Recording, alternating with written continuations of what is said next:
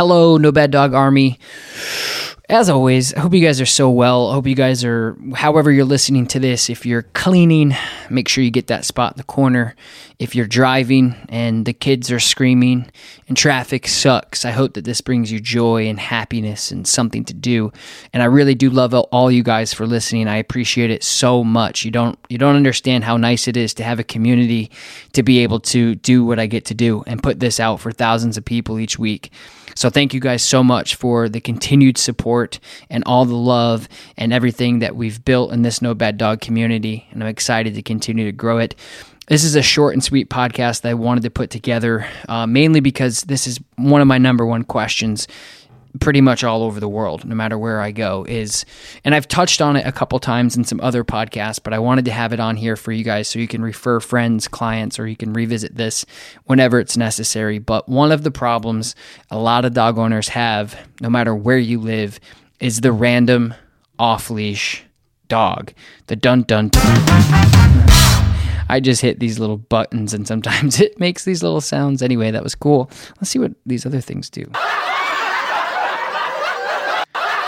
Now I have my own laugh track. So, anyway, you guys, uh, running into off leash dogs or off leash dogs running into you can be all sorts of things.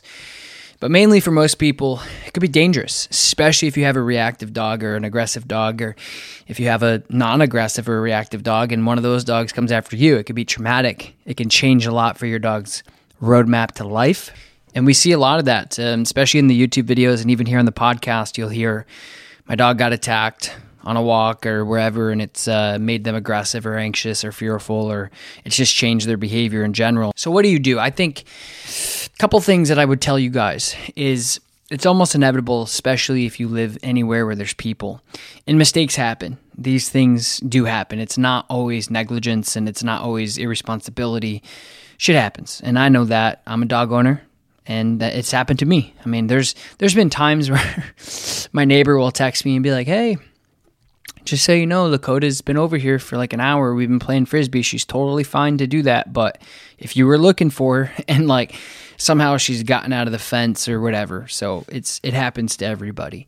And I, there's been a couple times uh, my Saint Bernard Thompson. When it, you guys probably already know this, but he he didn't like other dogs after a certain part of his life, and um, there's been times where dogs have come up to him just barking and friendly, and I've had to really do everything I can to get him away so it doesn't make a crappy situation uh, deadly or really bad. So um, there's just some things I want to go over. So first of all, it's inevitable. It's it's something that's going to happen. And again, even if you don't live in a neighborhood or if you live in the middle of nowhere by yourself and you bring your dog somewhere, um, these things can happen too. So if you're at the dog walking area. So like a hiking trail or a walking trail or a bike trail or wherever these things can happen, right? People just, you know, my mom's one of those people. She just like, oops, I forgot to clip it in and the dog's running around. She's trying to catch the dog and shit happens.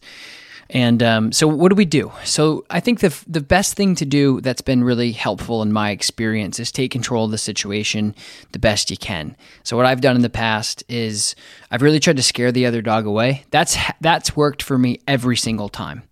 There hasn't been a time, geez, knock on wood. I'm just thinking about these things happening, and it's not good. Um, but knock on wood, there's been a couple occasions where dogs have come up to us. Um, barking and kind of like fear barking, like get out of here. And especially Thompson at the time when he was alive, he was a big, intact, 160 pound dog. So he was pretty intimidating for dogs, regardless of if he was sleeping or walking. So. This episode of the No Bad Dogs podcast is brought to you by my friends at AG1. You guys may or may not know this by now, but I travel quite a bit for work. I'm in airplanes, airports. I have a 10 month old that's crawling and getting into everything and also isn't sleeping all the way through the night. So my body is pretty fatigued and I'm constantly on the road. I've been taking AG1 for a little over a year now because it's the daily foundational nutrition supplement that literally takes care of everything in my body and I drink it every single morning before I do anything. I have a routine in the morning. I wake up, I do my AG1, slurp that down in a cold glass of water, and then I get into my smoothie and my coffee. And to be honest with you guys, I used to have that big pill thing with the Monday Monday through Sunday type jammer with all the different pills in there. And AG1 pretty much takes care of all of that. And it's really nice because when I'm on the road, I can just have the travel packs, pop them into my suitcase, and I could take AG1 with me on the road. And it feels so good to be able to be on the road and continue to start my day with a very healthy start. If you guys are looking for a simpler, effective investment for your health, try AG1 and get five free AG1 travel packs and free one year supply of vitamin D with your first purchase. You guys can click the link below or drinkag1.com slash NBD. That's drinkag1.com slash NBD. I would just scream at the dogs. I would just yell and say, hey, hey, hey, get out, get out. No, no, no, no, no. And just get as big as I can with my voice. It's always stopped dogs in their tracks, um, but it's also alerted the dog owners that didn't realize their dog was outside as they're inside watching Saturday Night Live or something. They're like, what the hell is going on? And then they realize their dog's not laying in their bed and bang, bang, boom.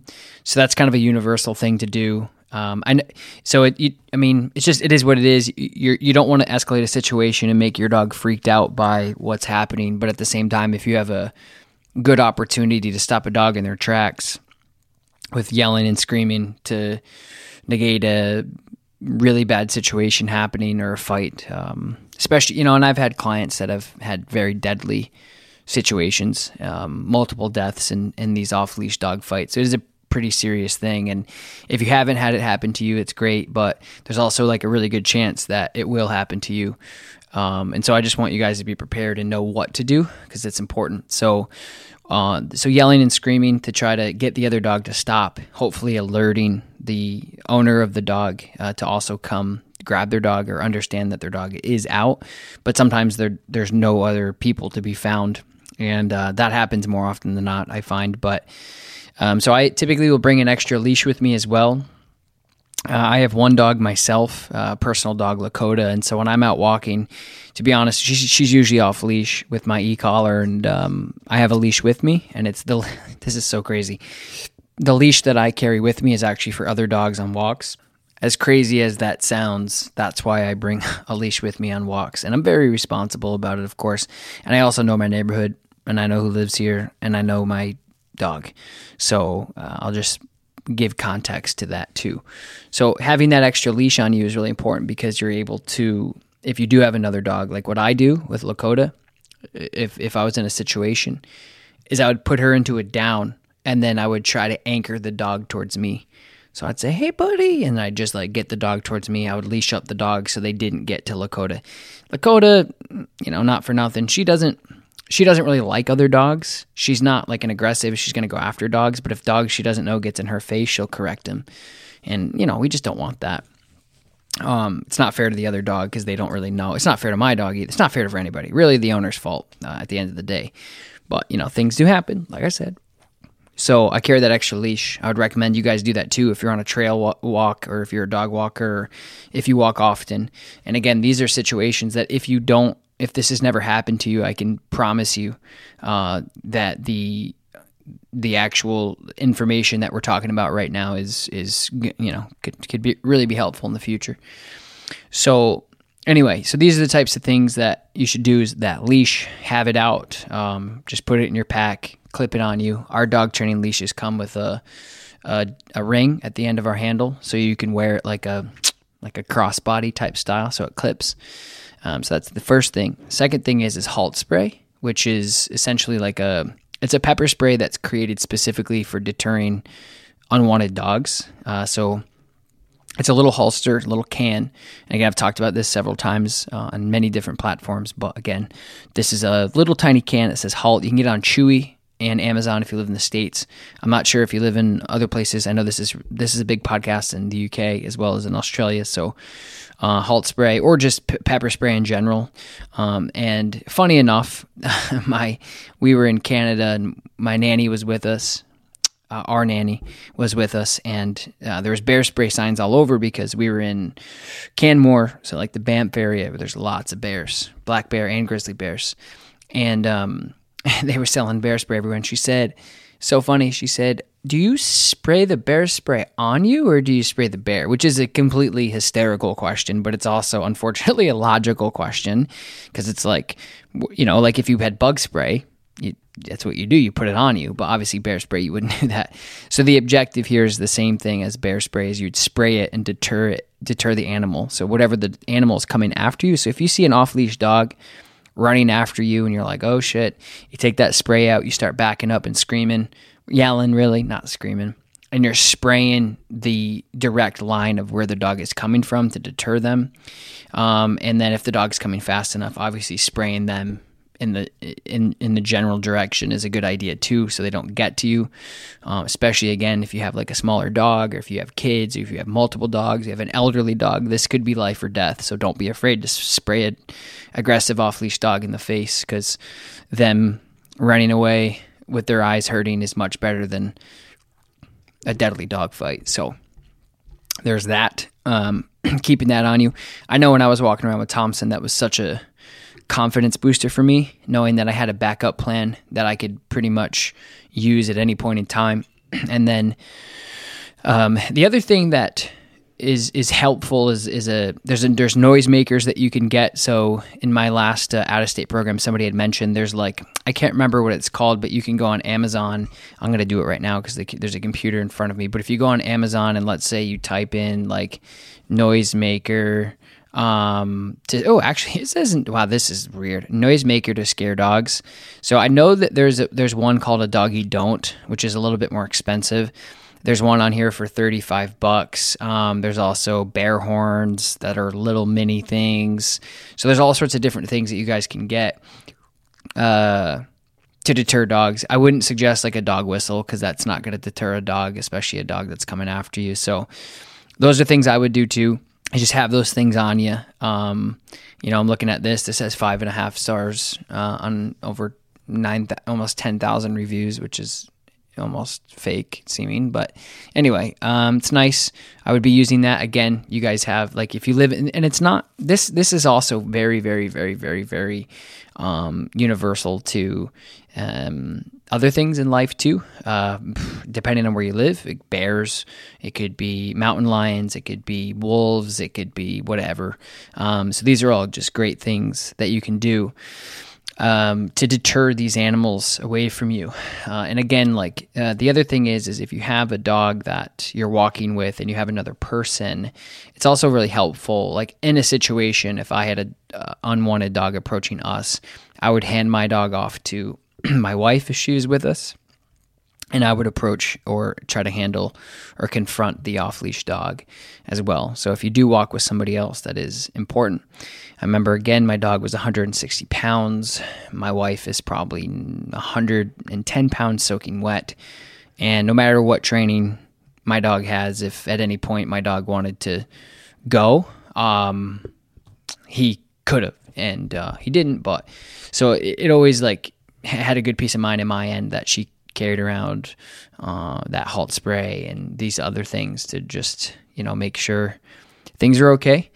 And then I just want to go into like what happens if there is a dog fight because I think that that's important too because I that's proud of you know that's like the next step to what happens if another dog does latch on to your dog. Um, and m- the most successful thing that I have found because I have a daycare and I have I've had a daycare now for probably six years. Um, I used to run it myself for many years, and I would fill in.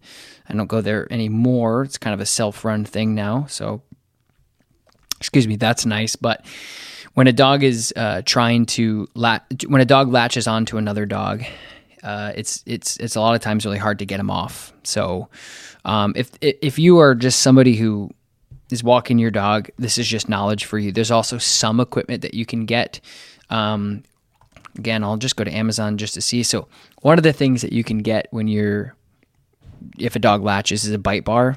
Um, so they use them a lot for police handlers.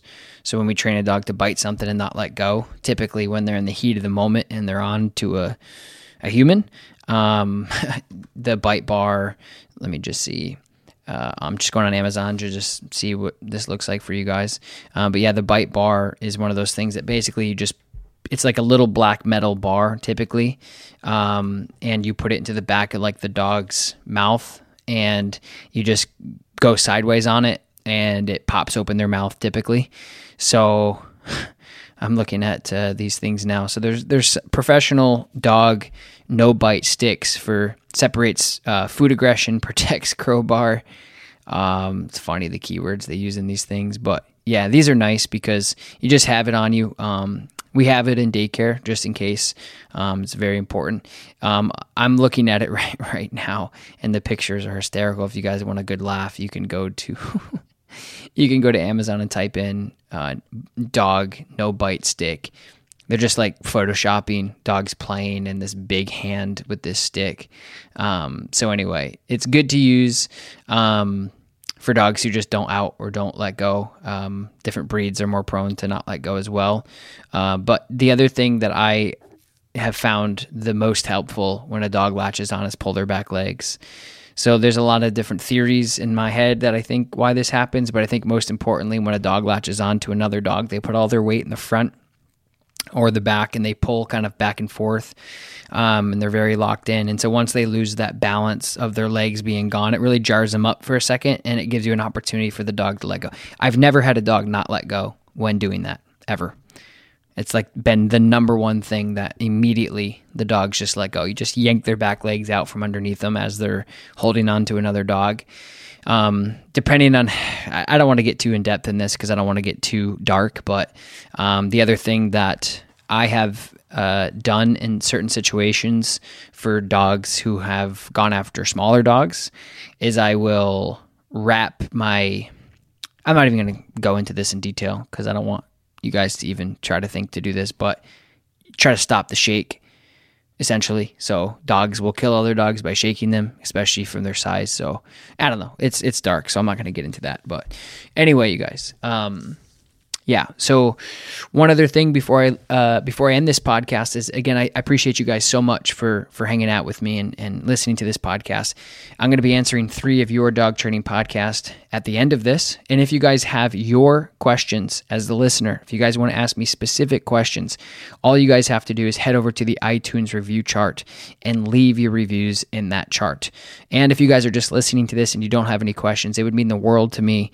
We do this absolutely for free, two to three times a week for you guys specifically. If you guys want to leave a review anywhere, um, it would mean the world to me. We appreciate it a lot. Anyway, uh, yeah, okay. I got to get into the questions first, though. So this this one comes from Leah the Lab, uh, resource guarding. We love your podcast and have already gotten some good tips uh, for e-collar use and resource guarding. Our dog doesn't guard food, only treasures, shoes, bones in the woods, random garbage uh, that she finds and knows she probably isn't supposed to have. Are there any training exercises we can do to work on non-food resource guarding?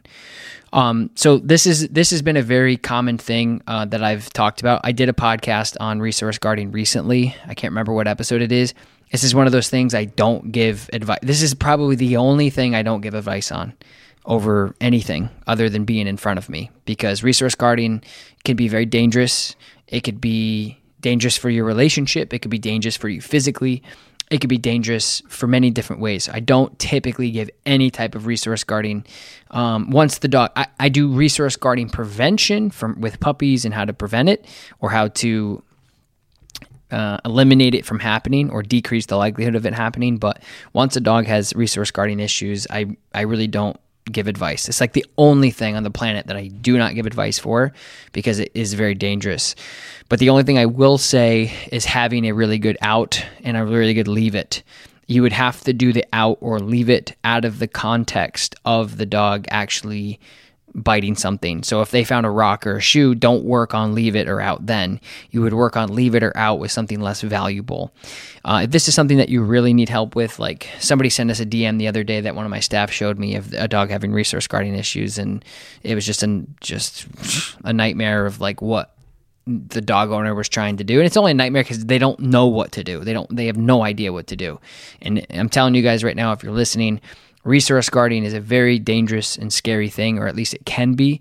It can escalate really quickly, and I highly suggest reaching out to a trained professional that has results into this field. Um, but that's again, I don't mean I gave you some tips, but I don't mean to negate it completely. I just really, you know, for safety issues, don't talk about it a lot. I'm gonna drink some of my matcha. Been on an iced matcha kick. It's just one of those things. Um, Taylor and I have been so busy lately, um, and I just had that midday matcha. It's better than a coffee. So, next one comes some question and rave review from Alicia BG.